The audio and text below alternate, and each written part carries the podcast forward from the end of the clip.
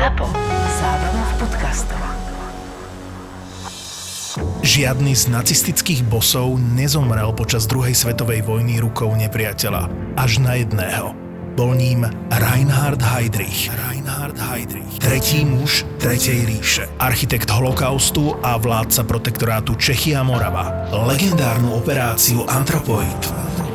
Pripomína séria štyroch strieborných mincí Českej mincovne. A štvordielný komplet je uložený do elegantnej škatulky. Link na exkluzívny darček pre zberateľov v e-shope Česká mincovňa SK nájdete v popise tejto epizódy podcastu Tak bolo s Kristínou Paholik Hamárovou a historikom Jurajom Jeleňom. Kolem 17. hodiny se dostavil na schromáždění Klement Gottwald, aby oznámil, že prezident republiky demisi přijal a pověřil Klementa Gottwalda úkolem doplnit a rekonstruovat vládu Národní fronty. Právě se vracím na radost.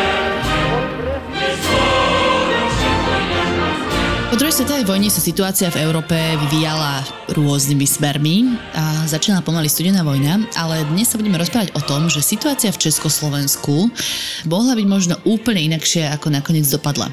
Čiže moja otázka je, Juraj, dalo sa vyhnúť tomu, aby sme mali komunistický režim v krajine najbližších 40 rokov? Tomu sa teda vyhnúť nedalo, ale dalo sa vyhnúť e, tomu spôsobu, ako sa komunisti dostanú k moci.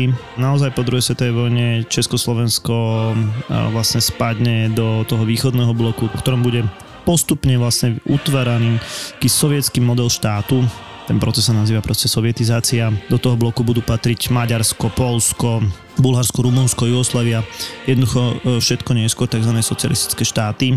A ako dnes s určitosťou vieme povedať, že o osude Československa bolo proste rozhodnuté a naozaj išlo skôr o ten spôsob ako.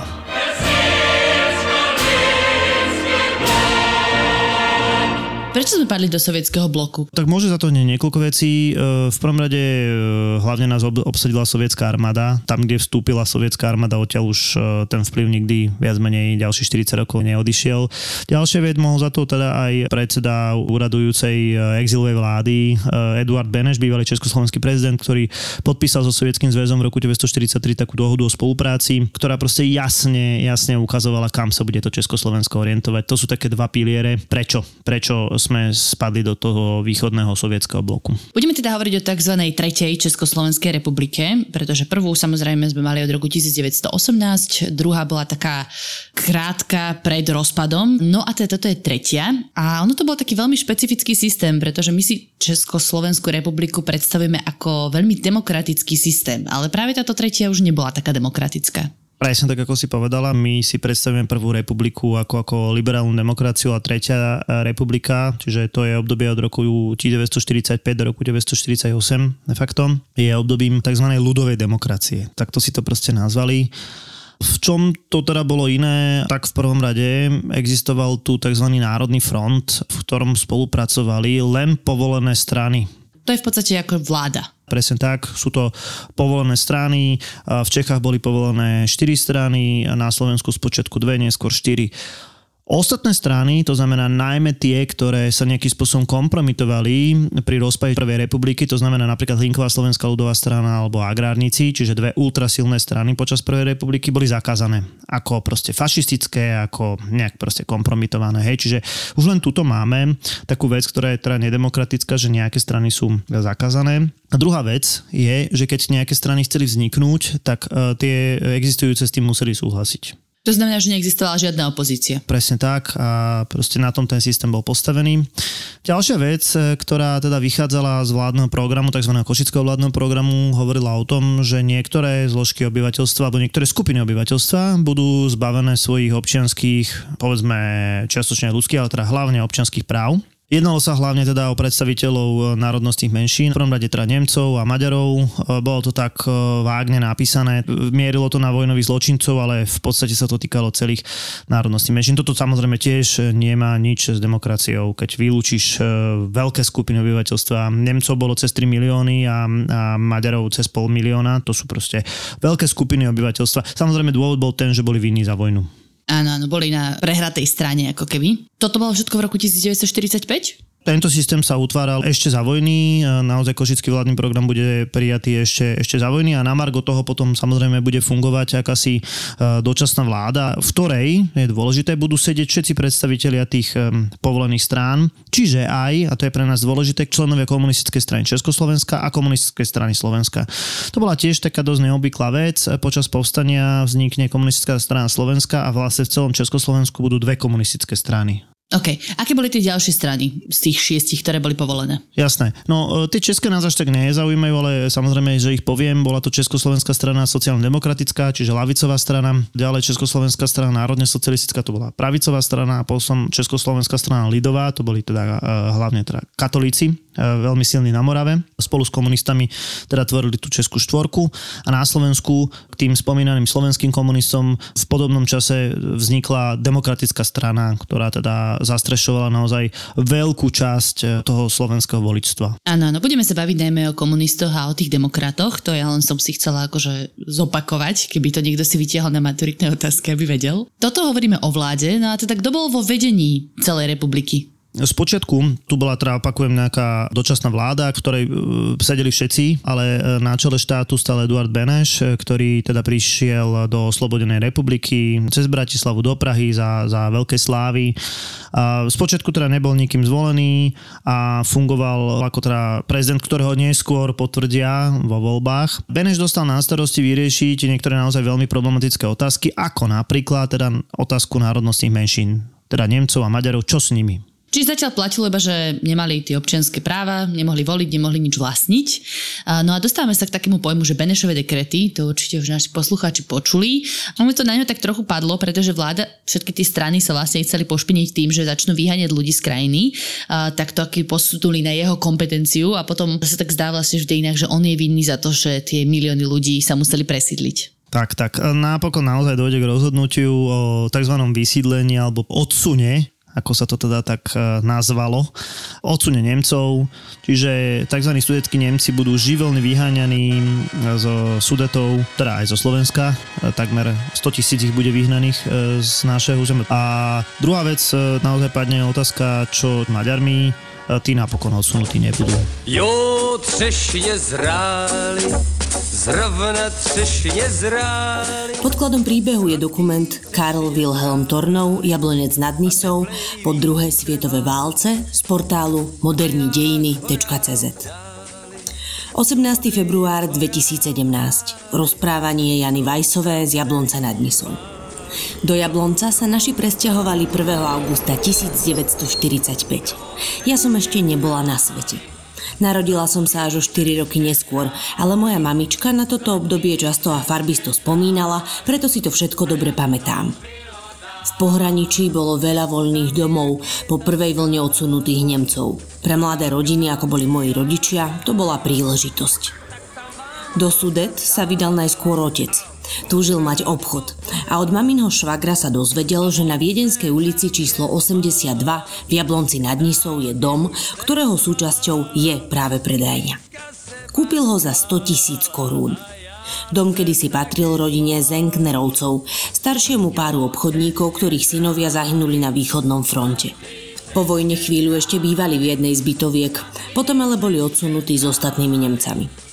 Ešte dnes sa dobre pamätám, ako mamička rozprávala, že zúrila, keď do domu prvýkrát prišla. Nebolo tam celkom nič. Neviem, či sa domy hneď po vojne vykrádali. V každom prípade v spodnej časti s obchodom boli asi tri rozhegané regále a dve misky nejakého exotického korenia a hore vôbec nič. Honzíku, ako si to predstavuješ? Kde tu budeme bývať? Veď tu si nie je ani na čo sadnúť, ani kde sa vyspať, prať či variť horekovala mamička. A tak načas bývali v hoteli u Koruny. Otecko bol ale človek podnikavý a nezvykol sa zľaknúť prekážok. Od koho si z Turnova kúpil vybavenie obchodu a rodičia začali podnikať. A keďže v tejto časti mesta iný obchod nebol, zakrátko si ich zákazníci našli. Práve pri práci v obchode sa mamička zoznámila s pani Tornovovou. Bola to Češka, ktorá si vzala Karla Wilhelma Tornova, šikovného stolárskeho majstra, ktorý sa vyučil po otcovi, má stolárskú dielňu a je aj náramne zručný. Mamička teda zistila, že by im vedel všetok potrebný nábytok vyrobiť. A tak sa aj stalo. Pán Tornov prišiel do bytu nad obchodom, všetko pomeral, vzal si od otecka zálohu a začal na zákazke na mieru pracovať. Najskôr urobil kuchyňu, potom obývaciu izbu, jedáleň a nakoniec bola naplánovaná spálne. V tom čase sa však skončila prvá vlna odsunu Nemcov a začať sa mala druhá, v ktorej mal byť práve aj pán Tornov. Zhodou okolností sa mu práve v tej dobe prestalo dariť aj v podnikaní. Možno nezaplatil elektrínu alebo niečo podobné. Každopádne firma začala krachovať a hrozilo, že rodičia zostanú bez zvyšného nábytku aj bez peňazí zo zálohy. Mamičku to veľmi nahnevalo. Preto presvedčila otecka, aby napísali na národnú správu dopis, v ktorom so súhlasom pána Tornova vysvetľovali, že u ňoho majú rozpracovanú objednávku. Najskôr sa to naťahovalo. Úrady nechceli povoliť, aby pán Tornov objednávku dokončil. Ale nakoniec sa dohodlo, že ak otecko doplatí všetko, čo stolárska dielňa dložila, takže pána Tornova neodsunú a že nábytok dokončí. A tak sa aj stalo. Pán Tornov nábytok dokončil a keďže sa medzičasom s rodičmi spriatelil, často k nám chodieval. I ja si ho už pamätám, hoci som mala len 3-4 roky. Bol vysoký, statný, mal biele vlasy, fúzy a fajčil cigarety. Raz keď prišiel, priniesol mamičke dve krásne sošky zo vzácného starožitného porcelánu. Jedna bola soška zeleného papagája a druhá bol nádherne malovaný kohút, ktorého som mala veľmi rada. Pán Tornov teda mohol zostať aj vďaka svojej českej žene. Kopec kopec iných ľudí však odišlo a trvalo 10 ročia, kým sa sudety znova naplnili životom, ako to bolo predtým. Jsem hnal svý stádo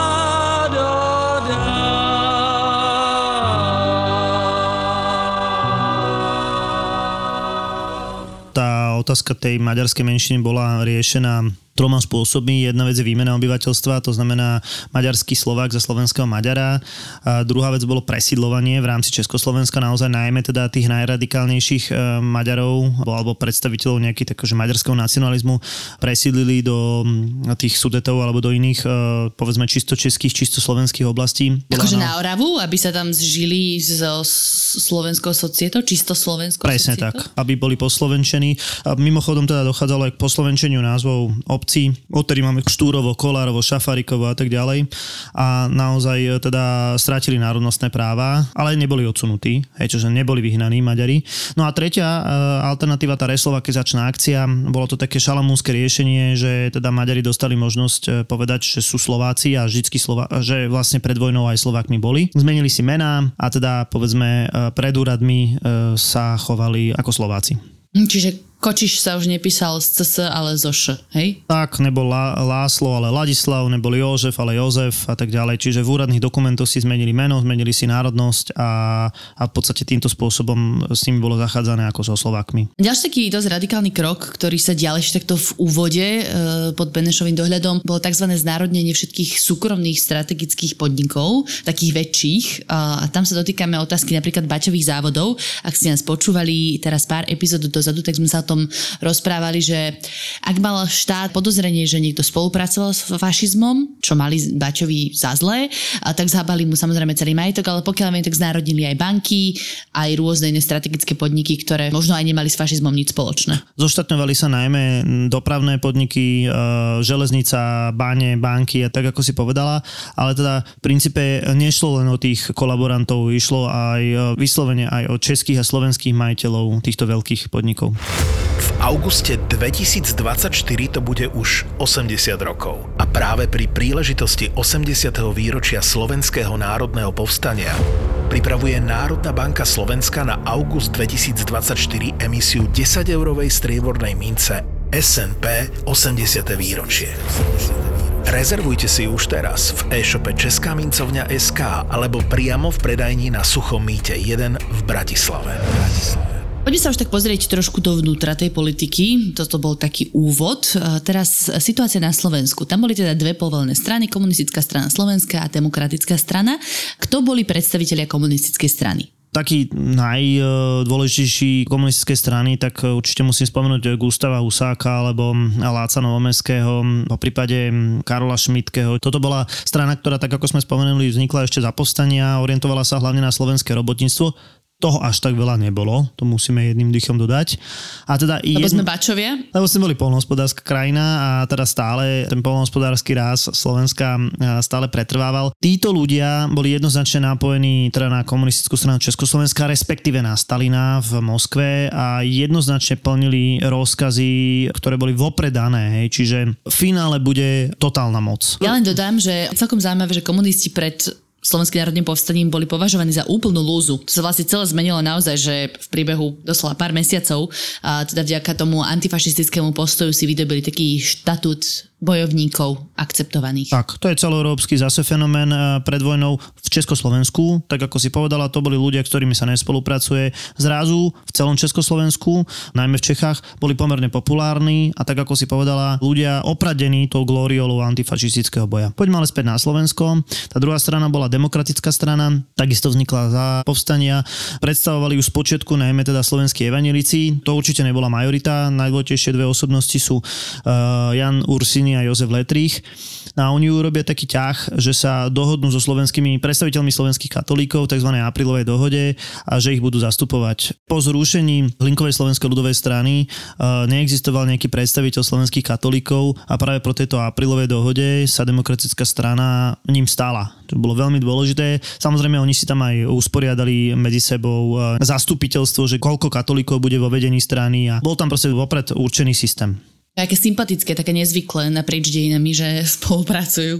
Áno, a, a oni zase na druhej strane vedeli presne, čo robia, lebo týmto pádom e, oslovali väčšinu slovenskej verejnosti a to sa teda naozaj aj stane vo voľbách v roku 1946, kedy na Slovensku demokratická strana drtivo zvíťazí s 62% a komunisti získajú niečo na 30. To by bolo veľmi pekný koniec nášho príbehu, ale šípim, že sa to teda pokazilo. Čiže ako dopadli voľby v Česku, keď Tak. sme na tej českej strane? V Čechách e, pre zmenu zvíťazí komunistická strana Československa so ziskom vyše 40%, čím sa stane teda najsilnejšou českou stranou a teda aj v prepočte na počet hlasov bude teda najsilnejšia v celom Československu, ale teda platí, že z týchto volieb vznikne vláda, ktoré budú sedieť všetky povolené strany. Čiže tých 6, to sa nezmenilo. To je jedno, ako dopadli voľby, 6 strán bolo vo vláde. Už ich je 8, pretože krátko pred voľbami vznikli ešte dve malé slovenské, ale tie sú naozaj veľmi nedôležité a, a už len proste pre úplnosť povieme, že to bola strana práce a strana slobody, ale naozaj nás vôbec nezaujímajú. Na čele tej vlády bude stať teda šéf KSČ Klement Gottwald a jedno ministerstvo, e, najmä teda jedno ministerstvo, e, bude komunistov veľmi zaujímať a to bude ministerstvo vnútra. Áno, pretože cez ministerstvo vnútra sa ovláda policia a tým pádom mohli kontrolovať v podstate celé Československo. Nie nadarmo sa to volá e, teda silo, jedno zo silových ministerstiev. Ministerstvo vnútra organizuje voľby, ministerstvo vnútra e, má na starosti e, samozrejme policiu, ale aj iné bezpečnostné zložky. Komunisti to veľmi dobre vedeli a začína ju organizovať akúsi tajnú politickú policiu, ktorá dostane neskôr názov štátna bezpečnosť, čiže to nechválne známe mm-hmm. ŠTB. Čiže v tomto čase vzniká EŠTB a v tomto čase vzniká aj verejná bezpečnosť, ktorú síce stále ľudia volali policia, ale to je len otázka pár mesiacov, kedy sa to stane teda z toho verejná bezpečnosť. Ak vyhrali na Slovensku demokrati a v Česku komunisti, tak tie pomery ich síl boli rovnomerné vo vláde? Nie, pretože všetko bolo postavené na počte obyvateľov, respektíve na počte mandátov. Hej, to znamená, zatiaľ čo um, demokratická strana síce na Slovensku zvíťazila, ale v tom celo československom meradle uh, to bolo povedzme, že ja vymýšľam si 20 alebo 25% všetkých mandátov. Čiže uh, v tej vláde, dajme tomu z 20 ministrov, uh, mali komunisti 8 Samozrejme, dôležité sídlové ministerstva, teda okrem ministerstva spravodlivosti a samozrejme premiéra. Hej. A tie ostatné e, strany si rozdelili tých ostatných 12 e, ministerstiev. Hej. Spočiatku to bolo tak. Komunisti samozrejme si veľmi dobre uvedomujú po tých voľbách, e, že musia využiť, aj chcú využiť samozrejme to svoje postavenie a začínajú samozrejme zneužívať najmä policiu a tú práve vznikajúcu štátnu bezpečnosť presne na kompromitovanie a na zbieranie kompromitujúcich materiálov voči tým nekomunistickým stranám. Tie kroky boli namierené najmä na Slovensko proti demokratickej strane, pretože e, proste tá demokratická strana držala na Slovensku relatívne opraty a to bolo treba zlikvidovať. Mhm, aj vieš, čo vytiahli? Vymyslel sa taký systém, že e, ešte pred, tým, pred tou kompromitáciou konkrétnych politikov zlikvidovali akési právomoci nejakých tých slovenských úradov, takže dalo sa to riešiť takto. Postupne začali vyťahovať, e, povedzme, že špínu na predstaviteľov demokratickej strany. Od začiatku vlastne osočovali demokratickú stranu z toho, že sú pokračovateľov slovenských ľudákov a v preklade, že sú fašisti. Na toto počul každý, toto bola vec, ktorá sa ľahko dala proste ľudí o tom presviečať, keďže naozaj medzi tými členmi demokratickej strany boli aj ľudia, ktorí nejakým spôsobom v minulosti spolupracovali s ľudákmi. Inak ešte dodám, že do Československa vtedy prišli zo Sovietskeho zväzu aj takí tajní poradcovia, to je pokiaľ viem známy fakt, ktorí vyslovene školili eštebákov a pripravovali ich e, na takéto zbieranie kompromitujúcich materiálov. Čiže mali dobrý tréning, mali dobrý základ. Ešte v tomto roku 1946 vstúpilo do diania jedno futbalové stretnutie alebo jeden futbalový zápas e, Slovensko, Čechia, Morava. Problém bol v tom, že počas toho zápasu e, došlo k viacerým pomerne ostrým faulom zo strany toho českomoravského týmu na Slováko. Zápas sa odohrával v Bratislave a počas zápasu aj po zápase došlo naozaj k otvorenému násiliu divákov. Diváci proste napadli aj toho rozhodcu, aj, aj, aj hráčov. No a komunisti to okamžite proste označili za slovenský nacionalizmus, že toto proste zorganizovali ľudáci a že proste tí ľudáci sú stále veľmi silní na Slovensku a, a ich pokračovateľom je demokratická strana. Čiže napríklad toto bol dobrý príklad, ako sa dali to nápojenie ľudákov na demokratov, a respektíve demokratov na ľudákov využiť. Napríklad. Chápem, že nám chceli nechať vyžerať to, že za sa sme sa proste e, odtrhli ako slovenský štát a tým pádom sa to s nami táto čierna škvrda vliekla počas presne obdobia. Tak, presne tak. To teraz to tak akože e, berem na seba, ako my všetci Slováci, ale teda tí ľudia, čo žili vtedy na Slovensku. No vidíš, keď už sme pri tom, e, čo bolo s Tisom, preúpneme sa do roku 1947, prebieha súd, veľmi zásadný. Áno, v roku 1947 bude prebiehať e, súd so slovenskými vojnovými zločincami, respektíve teda s prezidentom Tisom a s ministrom vnútra Alexandrom Machom a potom teda aj s predsedom vlády Vojtechom Tukom. Tento súd je dosť zásadný, pretože komunisti na Slovensku si od od neho veľmi veľa slubovali, konkrétne to, že dojde k rozbitiu demokratickej strany. Totiž toto katolické krídlo určite nechcelo uh, popravu ex-prezidenta Tisa. A to kvôli tomu, že bol katolík a že je to proti slovu Božiemu, alebo čo? To hlavne kvôli tomu, že teda naozaj, bohužiaľ, stále v tomto čase mal pomerne veľkú autoritu v spoločnosti. No a hlavne ako keby, oni si uvedomili, že ho treba potrestať, ale teda boli proti trestu smrti, ale to si myslím, že všetci v rámci demokratickej strany boli proti trestu smrti, aby z neho neurobili martýra. V rámci... Ano, to môžeme až do tých dní vidieť, že uh, sa, to, sa to nakoniec stalo. Áno. A v rámci teda súdneho sporu, to nebudeme rozoberať, ako, ako TISO pred Bratislavským súdom vystupuje, ale teda e, verdikt bude jasný, trest smrti, TISO bude popravený, ale ten očakávaný efekt pre komunistov to neprinieslo, demokratická strana sa v žiadnom prípade nerozpadla. Takže začali vymýšľať iné spôsoby, ako ju zničiť. E, začali útočiť cez policiu masovo. A myslím, že obvinili na jeseň v roku 1947 približne 100 ľudí zo snahy obnoviť slovenský štát. A to akože išlo až k špičkám tejto demokratickej strany. Presne tak. Hovoríme o tzv. protištátnom sprísahaní alebo o tzv. horúcej e, slovenskej jeseni. E, v podstate komunisti v tomto čase už prešli do otvoreného útoku.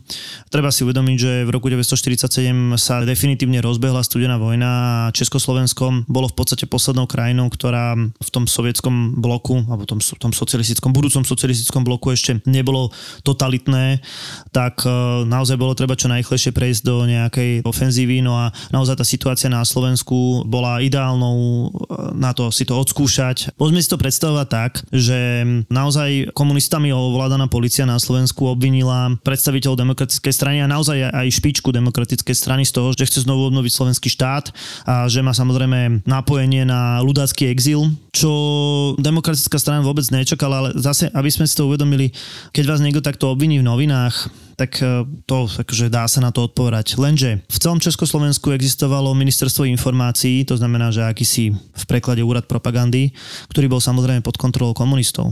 Takže komunisti presne forsírovali, že čo pôjde na verejnosť a čo sa proste dostane do rozhlasu. Ďalšia vec. Každá z týchto strán mala vlastné noviny a napríklad tí sadzači alebo tlačiari tých demokratických novín proste odmietli tlačiť tie noviny demokratickej strany. Proste rozbili napríklad. Lebo boli komunisti? Lebo boli odborári odvolali, lebo boli Boli komunisti. donútení. Hmm, a ja si myslím, že v tomto prípade to bolo akože, e, akože tlak nejakých odborových e, Že hnutí. občianská aktivita, hej? Akože áno, akože lavicová aktivita. Plus teda tí komunisti začali tlačiť na také organizácie ako partizánov bývalých. Partizáni začali rozprávať o tom, že sa znova ozbroja, že budú pochodovať na Bratislavu a dokonca proste niektorí tí robotníci vnikli do tej stranickej centrály demokratickej strany a znemožňovali normálne proste fungovanie tej strany a, a reakcie, čo im, že odpilili im telefónne linky, aby, aby nejakým spôsobom komunikovali. A posledná kvapka bola taká vec, že začal sa na Slovensku vlastne organizovať generálny štrajk, čo už teda uh, akože samo o sebe nie je sranda. Takže tá demokratická strana naozaj bola pod obrovským tlakom. Tí ľudia boli pozatýkaní, tak ako si povedala, e, 100, niekedy sa uvádza až 500 ľudí bolo pozatýkaných no a tým pádom proste keď začneš 500 ľudí zo strany, tak tiež tú stranu v podstate umrtvíš. A nie, že umrtvíš, ale akože dosť znefunkčníš. E, Plus do toho boli naozaj e, zvážaní ľudia na Bratislavskej Fezoslavo námestie, proste, ktorí požadovali, že, že tá demokratická strana sú fašisti a, a treba proste tú stranu rozpustiť a zakázať a tak ďalej. No, ale teda nakoniec e, toto sa komunistom nepodarilo úplne zvrátiť, e, akú takú podporu demokratov na Slovensku, e, takže prešli ešte do intenzívnejšieho útoku. Tak ako si povedala, tá jeseň na Slovensku nedopadla podľa komunistických predstav. Napokon tie české nekomunistické strany tú demokratickú stranu na Slovensku podržali, ale komunisti si odskúšali a naozaj veľmi výrazne posilnili na Slovensku. To rozhodujúce, čo sa bude diať, e, sa odohrá vo februári 1948, respektíve teraz začiatkom roku 1948. V tomto čase je už proste aj tým e, nekomunistickým stranám, českým, slovenským, všetkým jasné, že komunisti proste usilujú o monopol moci a absolútne ovládnutie štátu a uvedomujú si, že proste musia niečo spraviť. E, Ten plán, ktorý majú, je vyvolať vládnu krízu, vyvolať pád vlády, nové voľby a po nových voľbách novú vládu bez komunistov. Taký je ideálny plán, toto proste chceli. To je plán tých demokratických síl, hej? Nazvime si ich tak už Tak, teraz. tak, tak, kľudne ich tak môžeme nazývať. Tá situácia e, sa vyvinie e, vo februári tak, že komunistický minister vnútra Nosek odvolá 8 pražských e, policajných riaditeľov. Povieme si, že čo to znamená. Jednoducho, ako keby ste plno ovládli políciu v hlavnom meste. V hlavnom meste sú A ešte všetky... tak akože e, nie ani tajne, ale úplne Verejne. e, pred nosom všetkými. Proste úplne demonstratívne, jasné. A zoberme si, že proste v hlavnom meste je všetko. Všetky ministerstva, pošta, ja neviem, archívy a tak ďalej, banky. Toto sa samozrejme stane predmetom kritiky e, tých demokratických strán a, a nariadia tomuto ministrovi Nosekovi rozhodnutie zvrátiť, respektíve odvolať tých komunistov a nahradiť ich pôvodnými policajnými riaditeľmi. S tým, že tí predstaviteľi nekomunistických strán potrebujú nejakú páku, ktorú môžu použiť voči komunistom, na protest proti odvolaniu tých 8 riaditeľov e, predstavitelia tých nekomunistických strán podajú demisiu. Aby teda vyvolali predčasné voľby, teda Aby- keď ich bude dosť. Aby vyvolali predčasné voľby, rátajú s tým, že e, padne vlastne väčšia polovica vlády, alebo teda polovica a viac a za takýchto okolností e, by mala padnúť vláda, respektíve by mala byť vyhlásená úradnícka vláda a mali by byť vyhlásené predčasné voľby. No ale nie všetci ministri nakoniec podali demisiu a, a dokonca to je len teda taký fakt, ani syn Tomáša Garika Masaryka nepodal demisiu. To znamená, že nedostali sa cez polovicu, hej? Nedostali sa spočiatku cez tú polovicu. Tie sympatie Jána Masaryka, ministra zahraničia ku komunistom sú dodnes um, ako záhadou, že prečo teda tiež nepodal uh, demisiu. Je to samozrejme aj chyba tých uh, nekomunistických strán, že tie svoje kroky viac nekoordinovali. Ale teda naozaj z počiatku tých ministrov nebolo dosť na to, aby padla celá vláda. Čo samozrejme Gottwald ako premiér uh, využil a rozhodol sa, že týchto odstúpivších ministrov nahradí komunistami, respektíve ľuďmi, ktorí sú schopní a ochotní spolupracovať s komunistami. Posledný, kto mohol zasiahnuť do hry, bol prirodzene prezident.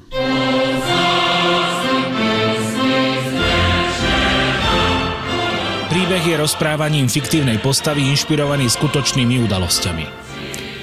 26. február 1948. Denník Pavla Fanouška, osobného sekretára prezidenta Edvarda Beneša. Pri práci pre prezidenta Beneša som sa dostal na mnohé zaujímavé miesta. A bol som pri udalostiach, o ktorých raz a zda bude história hovoriť ako o významných. Žijeme turbulentnú dobu a verím, že aj preto mi vlasy zošediveli o celú dekádu skôr než môjmu otcovi. On však nezažil z prvého radu vznik a zánik toľkých kráľovstiev, štátov a krajín. Som mužom republiky a demokracie. A dnes mám veľmi oprávnené obavy, čo s nami bude ďalej. Prezident Beneš má už od posledných dvoch rokov druhej svetovej vojny veľké zdravotné problémy. Zasiahli ho niekoľké mozgové príhody a odvtedy už nedokáže pracovať tak, ako bol po celý život zvyknutý. Aj včera, 25. februára, sa cítil zle. S jeho osobným lekárom sme boli v pohotovosti, aj keď za ním na Pražský hrad prišiel Klement Gottwald. Bolo to dnes už druhýkrát. Do poludnia rokovali pol hodiny a popoludní okolo štvrtej sa vrátil. Nemal by som tak hovoriť o predsedovi vlády, ale je to hrubý hulvát, ktorý sleduje svoje záujmy a neľudsky nedbal na prezidentov zdravotný stav. Prišiel na ňo naliehať, aby podpísal obmenu vlády podľa komunistickej partitúry.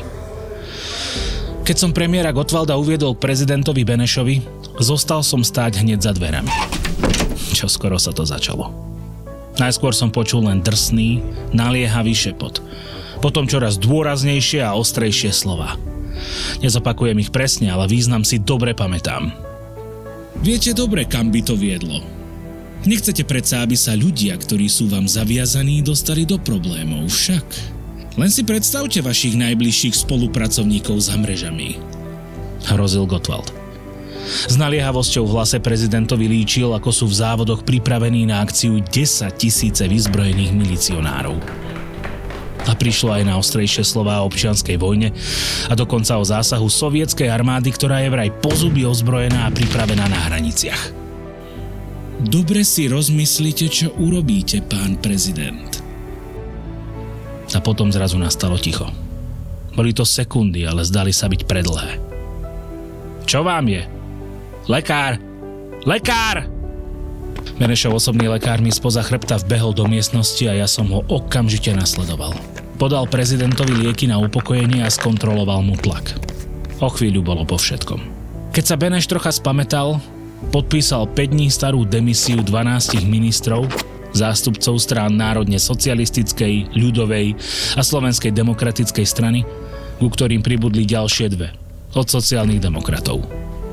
Potom rovno podpísal aj menovanie náhradníkov z Gotwaldovho zoznamu. Gotwald sa víťazoslávne zaškľabil, zrabol dokumenty a odišiel. Komunisti na Beneša tlačili už niekoľko dní. Prezident im pôvodne nehodlal ísť cesty. Chcel vládnu krízu riešiť v mantineloch princípov demokracie a dohody naprieč stranami.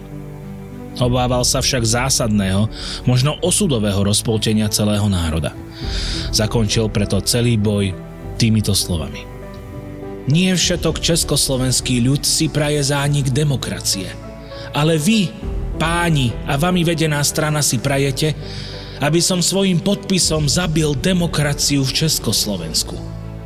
Ak tak robím, tak len preto, aby som zabránil bratovražedným bojom, ktorými sa mne vyhrážate. Podvečer sa niekoľko tisíc študentov vydalo na Pražský hrad, aby prezidentovi demonstrovali svoju vernosť a hlavne vernosť demokracii. To bol však zatiaľ jediný protest, ktorý sa proti komunistickému prevratu v našej krajine zdvihol. Rád by som veril, že prídu ďalšie. Ale nie som príliš optimistický.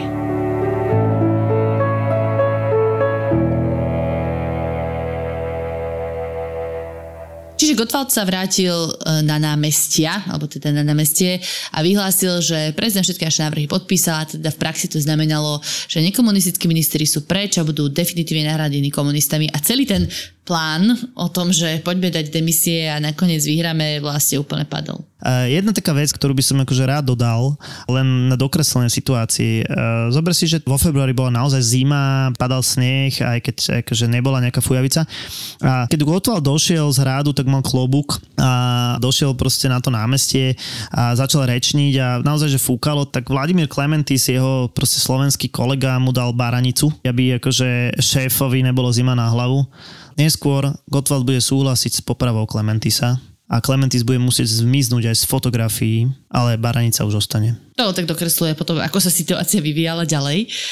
No, navyše teda okrem toho, že tento famózny plán s demisiami nevyšiel, a tak komunisti začali ozbrojovať robotníkov v tomto čase, čiže tie masy, ktoré boli v uliciach, keď vravíme o tom, že Gottwald prišiel na námestie, tak už začali byť také nebezpečné. Sa to nazýva tzv. ľudové milície, ktoré teda, pokiaľ si mi hovoril, sa možno podobali aj na tie nacistické SS. SA. Veľmi dobré. To naozaj behom Je to tých... taká domobrana? Ja by som to nazval politická policia. Títo ľudia boli normálne vyzbrojovaní, boli to robotníci, ktorí boli vyzbrojovaní zb- zbraňami a oni teda naozaj pochodovali v šíkoch. Okrem toho, že obsadzovali továrne, tak bola to naozaj e, skvelá demonstrácia síly a toto bol jeden z hlavných ťahov, ktorými sa vlastne Gottwald vyhrážal Benešovi, že teda budú použití proti demokratom. On operoval aj s nejakou inváziou sovietských vojsk. A ďalšiu vec, čo musíme povedať, tak v meste, najmä v Prahe, bol pomerne silný útvar e, rýchleho násadenia tej verejnej bezpečnosti, čiže inak by som ich nazval kuklači. V rámci teda tých 12 dní tá kampaň komunistov bola naozaj že mega silná, zase proste boli rozbité tie tlačiarenské stroje tých nekomunistických strán, e, zase proste boli nelegálne zatýkaní ľudia a proste sa na to nedalo reagovať, takže naozaj tie nedemokratické strany proste ten spôsob neustáli, absolútne neustáli politický boj.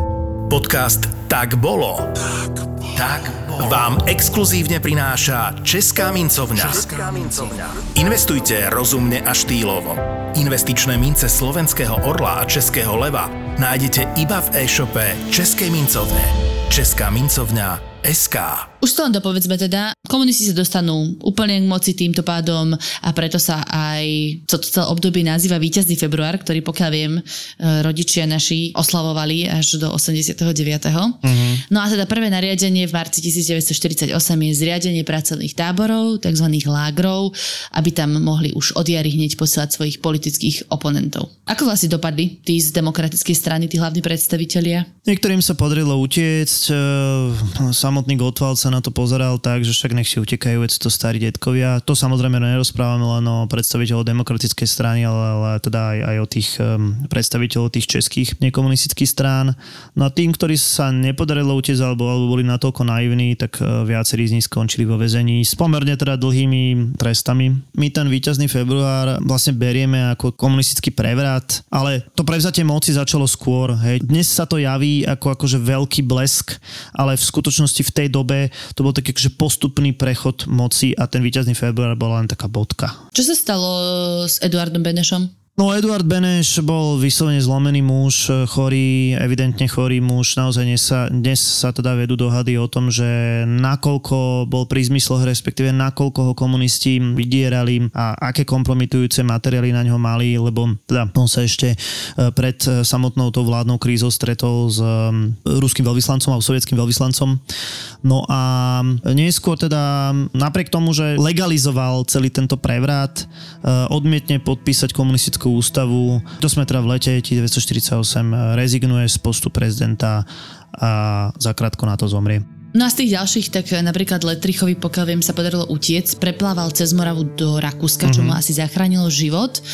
No a tragický osud ale nakoniec eh, stihol toho jedného z ministrov, ktorý nakoniec je podpísal demisiu, Jan Masaryk, minister zahraničných vecí, ktorého ešte v marci 1948 našli ležať za záhadných okolností pod oknom.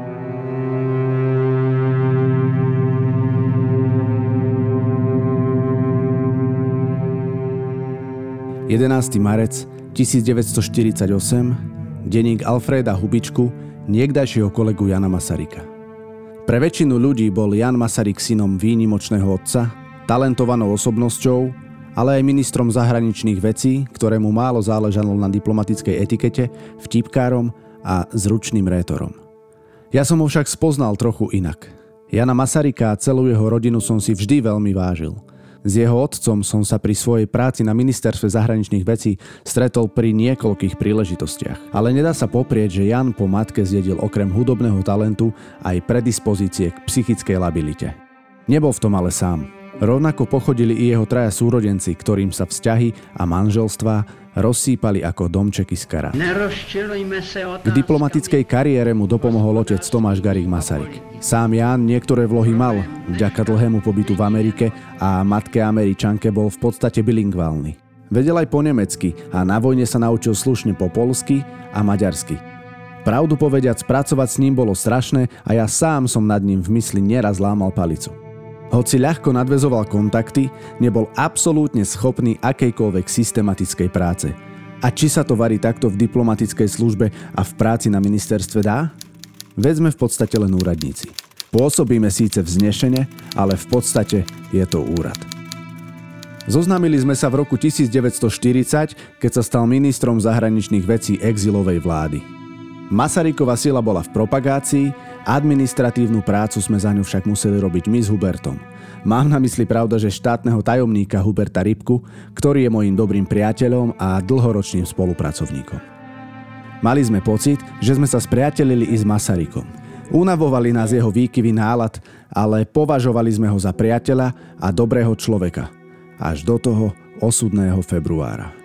Keď podali ministri demokratických strán v piatok 20. februára demisiu, informovali o svojom rozhodnutí aj Jana Masaryka v presvedčení, že sa k ním predsa musí pridať. Masaryk však neuniesol ťarchu zodpovednosti a rozhodol sa zotrvať vo vláde, ktorá vznikla komunistickým pučom, čím pomohol vytvoriť zdanie, že je legitímna. Komunistická strana Československá v čele s Gotwaldem Čas rozdrtila túto zrácovskou bandu. Všetko sa razom zmenilo. Jedného dňa sa k nám začal správať odmerane a chladne a na druhý deň sme sa dozvedeli, že nám podpísal výpovede. Boli sme šokovaní, ale dobre sme vedeli, že to bolo preto, že na nás ktorý si komunista ukázal prstom. Jan však nepovedal ani, že ho to mrzí, že sa nedalo inak. Nepovedal nič. Pohľad na ňo bol od prevratu trúchlivý. Syn veľkého demokrata sa pozera na parády ľudových milícií, vyslovuje vety ako s touto vládou si rád zavládnem, alebo vždy som išiel s ľudom. Šírili sa okolo neho podivné správy. Snúbenicu Marciu Davenportovú posiela do Londýna s tým, že za ňou o pár dní príde a vezmú sa. Pred inými hovorí o samovražde. Nechápali sme, čo sa deje. Vyhrážajú sa mu? Alebo je to jednoducho slaboch, ktorý nevie, čo robiť, keď zostal sám a má strach? To sa už nedozvieme. Určite aspoň nie od neho. Včera nad ránom Jana Masaryka našli mŕtvého pod oknom kúpeľne jeho služobného bytu v Černínskom paláci. Privolaný policajný lekár konštatoval smrť, ktorá nastala asi pred tromi alebo štyrmi hodinami. Telo uložili do spálne jeho bytu. Medzi svetkami bol aj Masarykov osobný sekretár pán Levý. Keď som ho dnes, ešte stále otraseného, stretol na nádvorí, porozprával mi, že v byte bol veľký neporiadok a že Jan mal na nočnom stolíku dve knihy.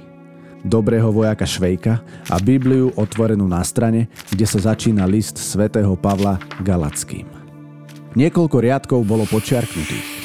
Nenávisť, hnevy, zvady, rozbroje, roztržky, závisti, vraždy opilstva, hodovania a im podobné – O týchto vám vopred hovorím, ako som už prv povedal, že tí, čo píšu také veci, nebudú dedičmi kráľovstva Božieho. Ale ovocie ducha je láska, radosť, pokoj, zhovievavosť, nežnosť, dobrotivosť, vernosť, krotkosť, zdržanlivosť. Akokoľvek si odišiel z tohto sveta, Ján Masaryk, či už cudzou rukou, alebo zo svojho vlastného želania, nech ti je zem ľahká. Kdekoľvek tvoja duša skončí.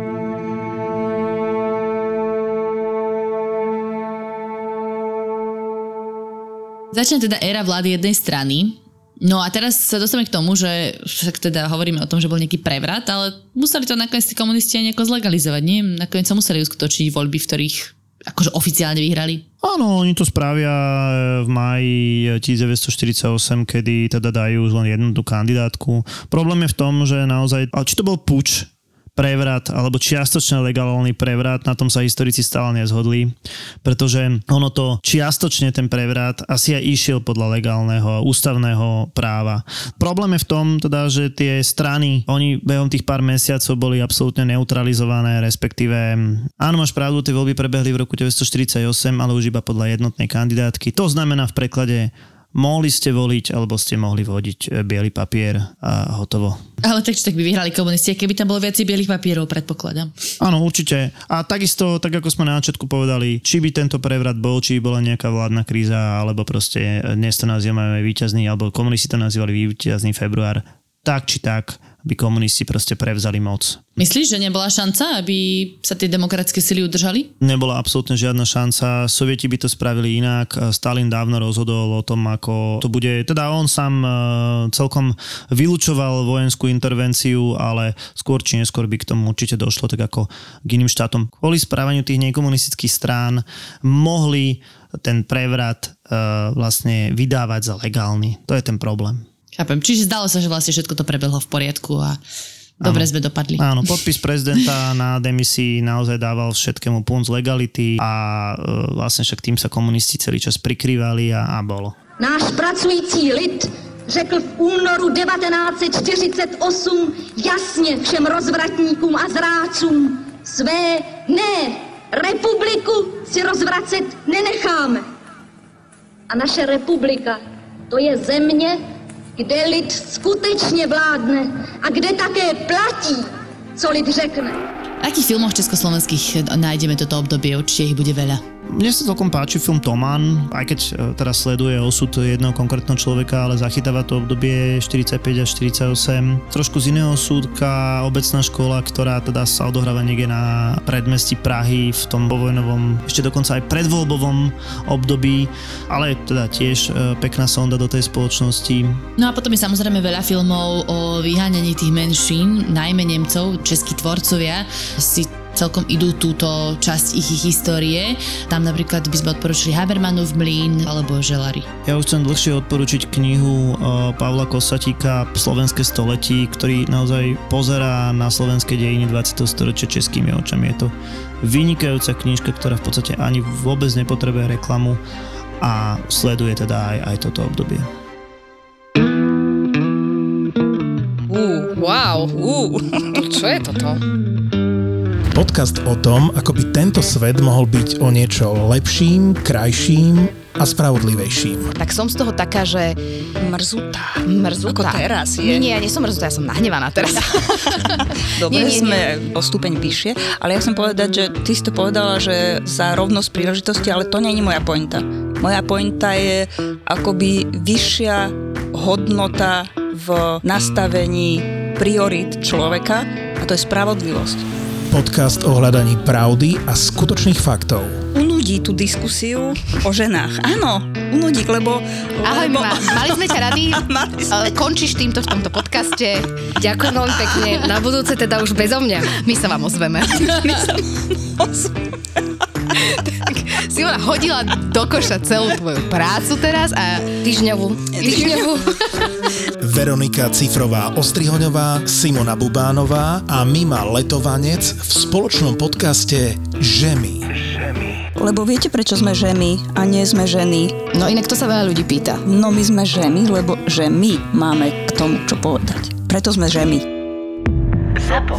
Zábrná v podcastovách.